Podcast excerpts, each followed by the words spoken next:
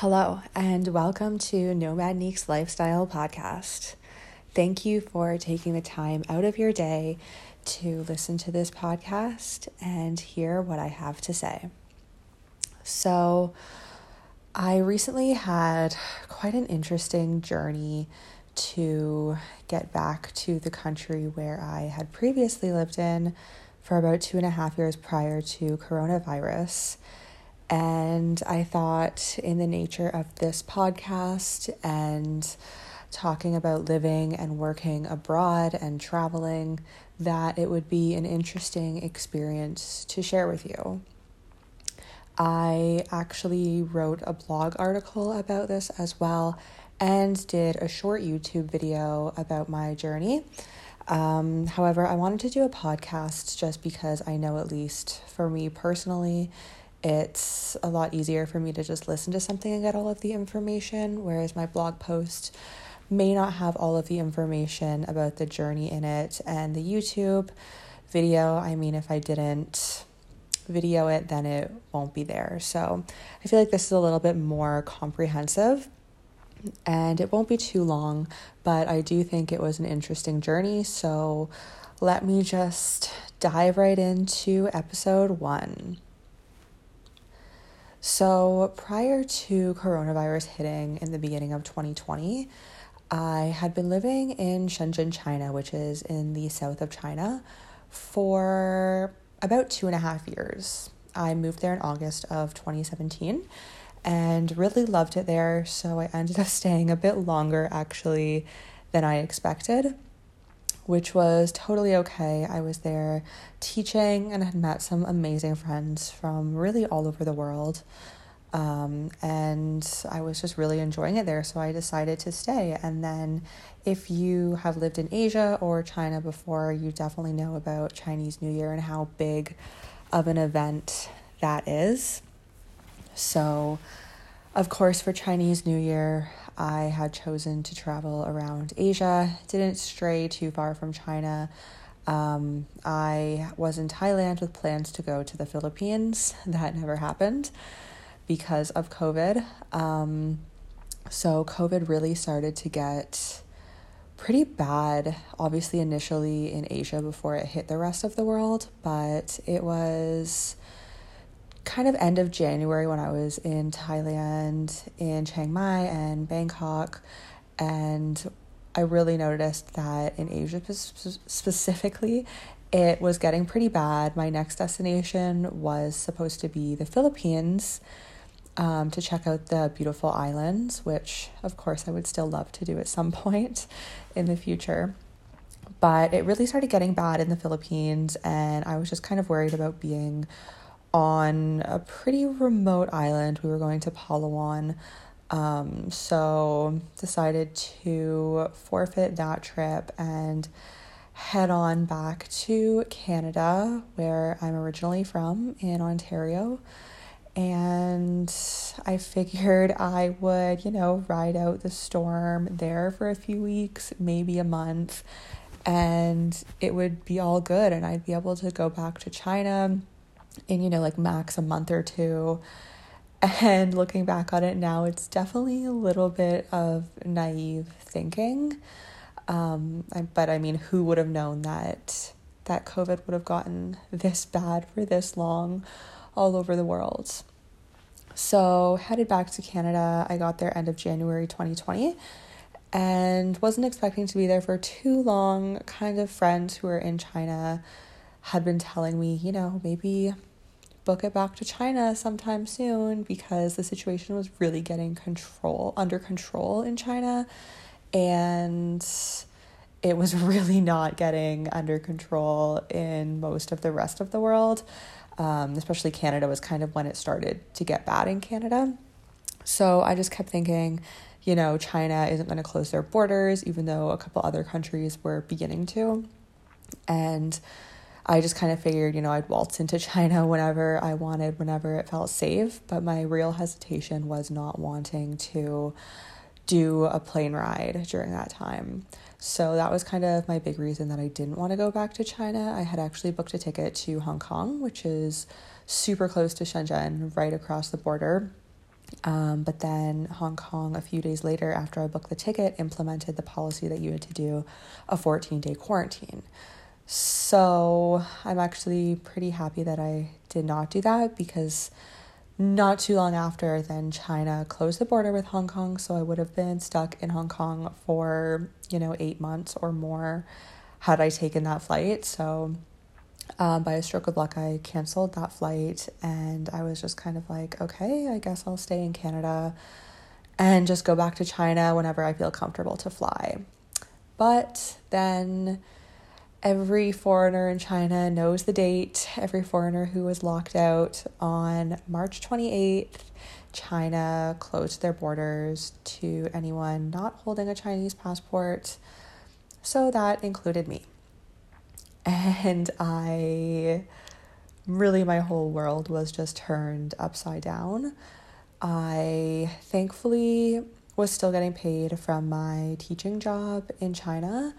However, I wasn't actually teaching online, and they were telling us not to go back to China, to just kind of wait it out. I don't think they expected this situation to take as long as it would to get back to China. So my first couple of months, I think it was probably February, March, April, May in Canada, I pretty much just sat around, to be honest, at home and was waiting for China's borders to open. And then eventually at one point I was just kind of like, why am I waiting for China? It could take months, potentially years, for their borders to open.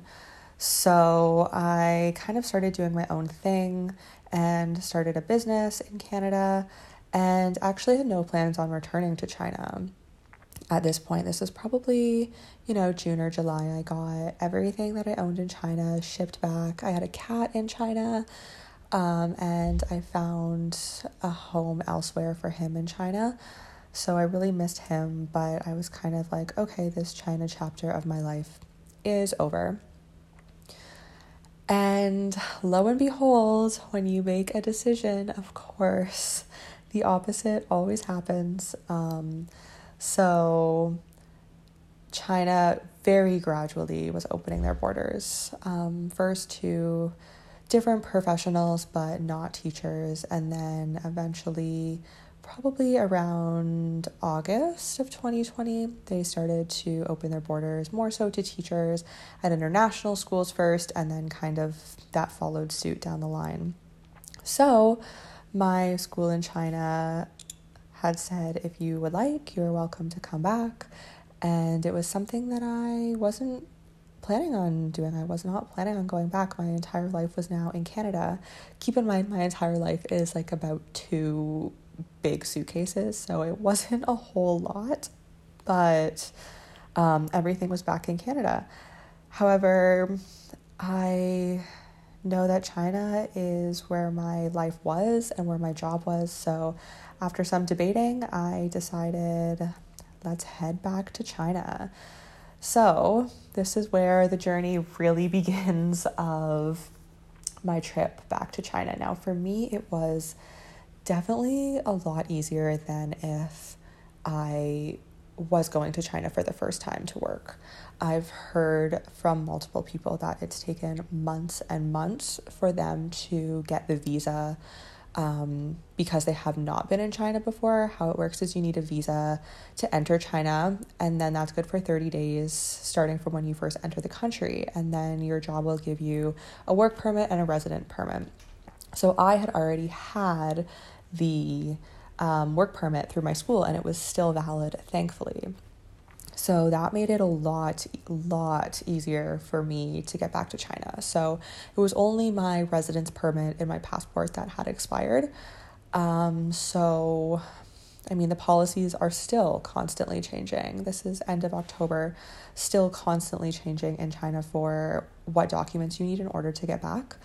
But at the time, it was a PU letter was what we needed to get back. So having got that from my school and collecting various other documents, I headed about 2 hours to Toronto to the visa application center And that was actually a really speedy process. That was about 4 days, and then they mailed it back to me. And had it not been for the rule implemented in September that you need to get a COVID test to board the flight to China, I would have easily been able to hop on a flight, you know, the day after I got my visa and head to China, and that would have been easy. However, and I mean, it's a great safety precaution, but you needed a, starting from September 9th, I believe it was, you need a COVID test to board the flight to China, and it needs to be valid within 72 hours of your boarding time, your boarding flight time. So this is definitely what took the most time for me and was the most frustrating. There really aren't, from what I found in my research, any private testing clinics in Ontario. So I had to do, and it's great, they were all public testing, but it was difficult because I didn't know what the time frame was to get my results back. So that definitely gave me a lot of nerves. I didn't know when they would be coming back, and so I booked a flight hoping that the results, I booked about 5 different tests. I ended up having 7 tests in a row every single day for a week. And so I ended up booking those, and I had my flight booked, hoping that one of those tests would come back and work with my flight. At the time, testing in Ontario was super, actually all of Canada was super backed up. So, you know, my flight was booked for Wednesday, and I booked my first test for the following Monday. So about 9 days prior to my flight, thinking that that would be okay. I had heard there was a 7-day backlog. And then I kind of had that whole week before the flight booked up with COVID tests. Turns out the testing results were actually only taking about 3 days. So my initial first few tests were completely invalid for the flight that I had booked. And the conclusion that I came to was that I would probably just have to book another flight that would be sooner. So I ended up booking another flight to thankfully a smaller city, which I'll touch on later on, but ended up being something that really worked out in my favor, that I flew into a smaller city than I was initially planning to. But the COVID testing was definitely stressful. I would recommend, if you're kind of going through that, don't book a flight. Wait till you get the test and the results. And I would say you have a pretty good chance of still being able to get on that flight. I booked my flight about 24 hours before I flew. So I would say that's probably your best bet, unless you want to have a bunch of flights booked and then end up, you know, refunding them, which is never fun. So my trip back to China. Okay, so I have COVID test in hand, the lab report. I'm good to go. I have my flight. All right. So I head to the Toronto airport. Check-in was super fast. There was not many people there. Getting past security, it all was a breeze, honestly. And I was there probably about 1 or 2 p.m. So it was pretty peak time for flights, and it was pretty quiet at the airport. The flight itself was pretty packed. I had a layover in Vancouver. So I was in Vancouver for about 6 hours, and then it was my 12.5-hour flight to China. So there was a huge difference between my flights, my Canadian flight to Vancouver and my Chinese flight to China. Definitely the Chinese flight. I mean, I'm sure you would know if you've lived in China before, like everyone, not everyone, but a lot of people were in masks and face shields. Some were in the full bodysuit, PPE, which was great. I felt super safe on the flight. Now, what really made me the most nervous was I had heard from pretty much everyone who flew into China, from different WeChat groups and stuff, that the airport process from when you got off the plane to getting to your quarantine hotel, that airport process took, I would say, about 5 to 7 hours from what I had been hearing from people. And so this was the part I was really just most nervous about, waiting around with a bunch of people around you. So we landed in Xiamen in the south of China. It's a province over from Shenzhen, where I live. Definitely a smaller city, not one of the, I don't think it's a tier 1 city. Maybe it's a tier 2 city. So much smaller city ended up being really to my advantage. And we got off the plane, ended up having to wait for maybe 20 minutes. I had heard of people waiting, just sitting on the plane for up to an hour. We did land at 5 a.m. China time, so maybe that helped. But we got off the plane pretty quickly, got right into the airport, and the first thing you see are, of course, temperature checks. And then even before you get to immigration, you see, it's hard to explain, but it was like 4 fully enclosed booths. And in them were the COVID tests. So they do nasal and throat swab. And it was actually pretty easy. It wasn't even as painful as some of the tests that I had had in Canada. So I was pretty grateful for that. And then immigration was a breeze, and getting your bags. And then you have to fill out some information. You get a QR code to hop on the bus. I was thinking the bus would take us to a quarantine hotel. So that whole airport process probably took me about 45 minutes, maybe an hour. It was super fast, and I am so grateful that I was not waiting the 5 to 7 hours that I had heard of most people waiting in the airport. So we hop onto the bus, and I'm thinking that it's going to take me to a quarantine hotel. I know that I have to do a 14-day quarantine paid for by myself. I'm fully aware of that coming into China. That's just kind of part of the deal now. So we hop on the bus, and it takes us to kind of like a next center between the airport and the quarantine hotel. So I eventually figured out that because everyone, of course, is speaking Chinese, there's not really too much English. I can understand, enough to kind of get by, but I don't know all the medical terminology and stuff in Chinese. So they ended up, what the building, the kind of in-between building was that they separate you depending on where your final destination is. So I guess you go to a different quarantine hotel depending on where you're going to be going after the quarantine in China. So there wasn't too many people who were going to Guangdong province. So our bus was pretty empty, which was quite nice. There was probably about 6 groups of people, maybe, 10 or 12 people in total on the bus. And of course, the instructions about just the hotel and how the quarantine setup works were all in Chinese. So then he explained the English to me afterwards, which put me at the end of the line.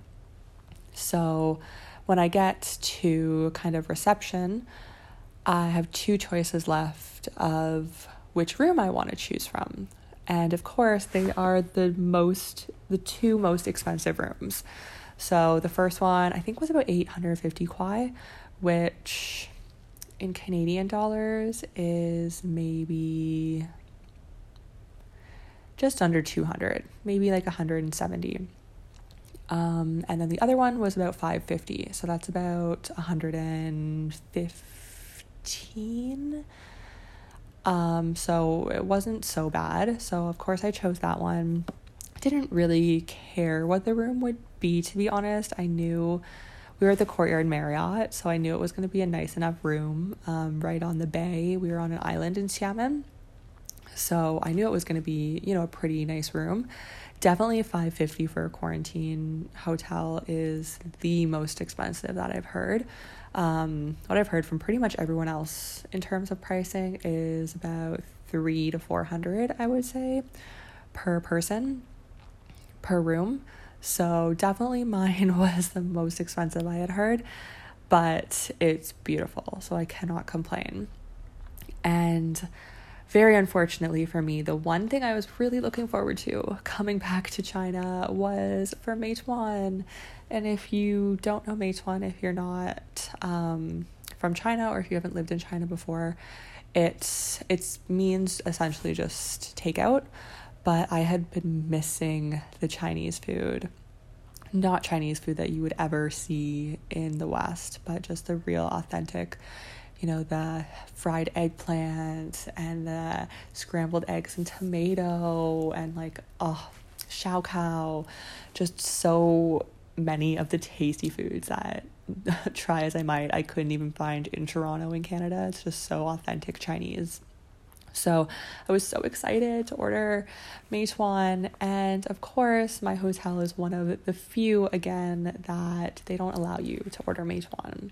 So I order room service every day, which is fine. It's a good mix of Western and Chinese room service, but still a little bit gutted that I can't order Meituan. But all in all, I guess it's only 14 days and then I can order all the Meituan that I want and all the delicious Chinese food that I want.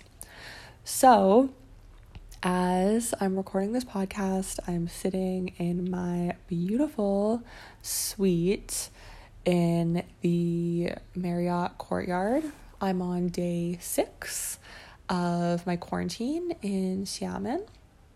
And so the procedures here, honestly, it's a pretty great setup. I really can't complain. China has everything extremely organized and down to a T when it comes to the quarantine process and entering China. So I get my temperature checked twice a day, usually around 10 and 4. They come just to the door, check my temperature. I report that to my school. No big problem. On day 2, I had a blood test, I guess, for antibodies. Tomorrow on day 7, they'll come and I'll get another COVID test.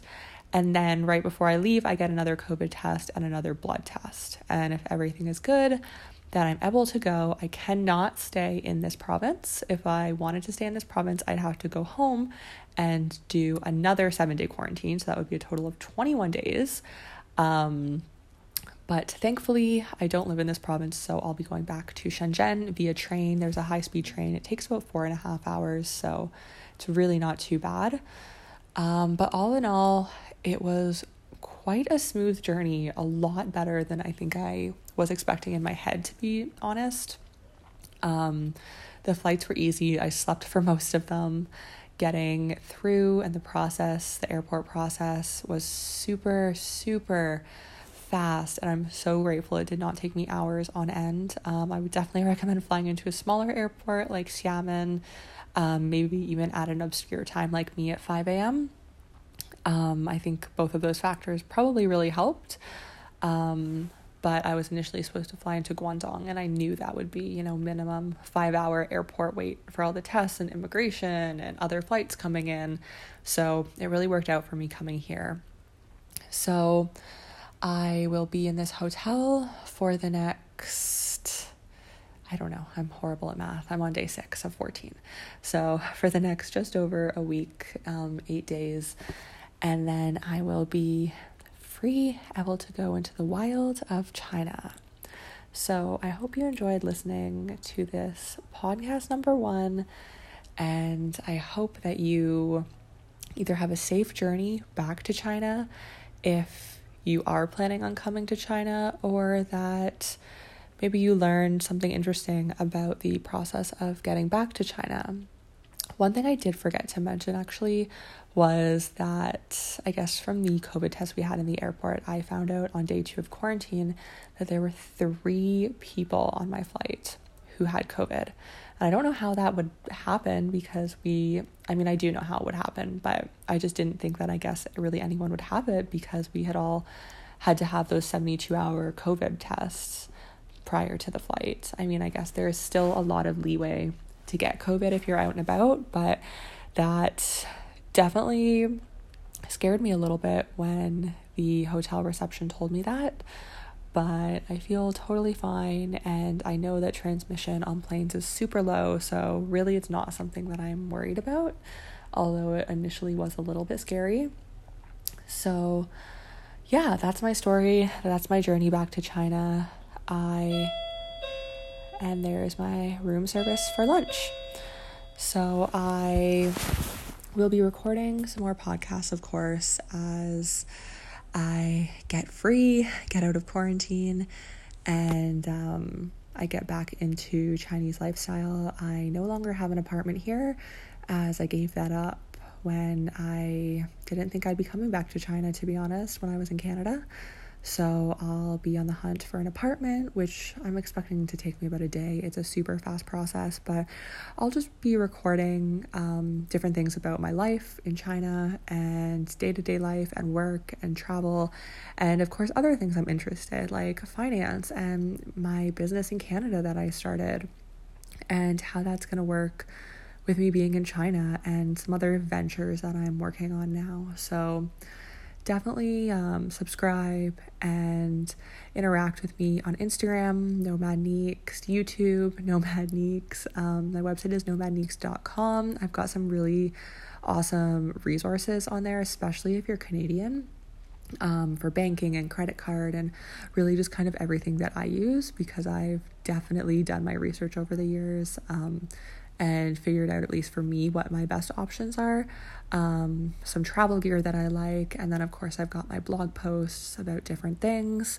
I recently wrote one, of course, about this journey back to China. I definitely say this podcast is a bit more in depth, but I've got one on there, and I've got some other interesting blog posts about my travels and even just conversations with friends, like third culture kids, and different things like that maybe you don't really see in everyday life if you're living in your home country, or maybe you've never heard of. So I'd be happy to kind of open your eyes and bring you into this new, interesting world.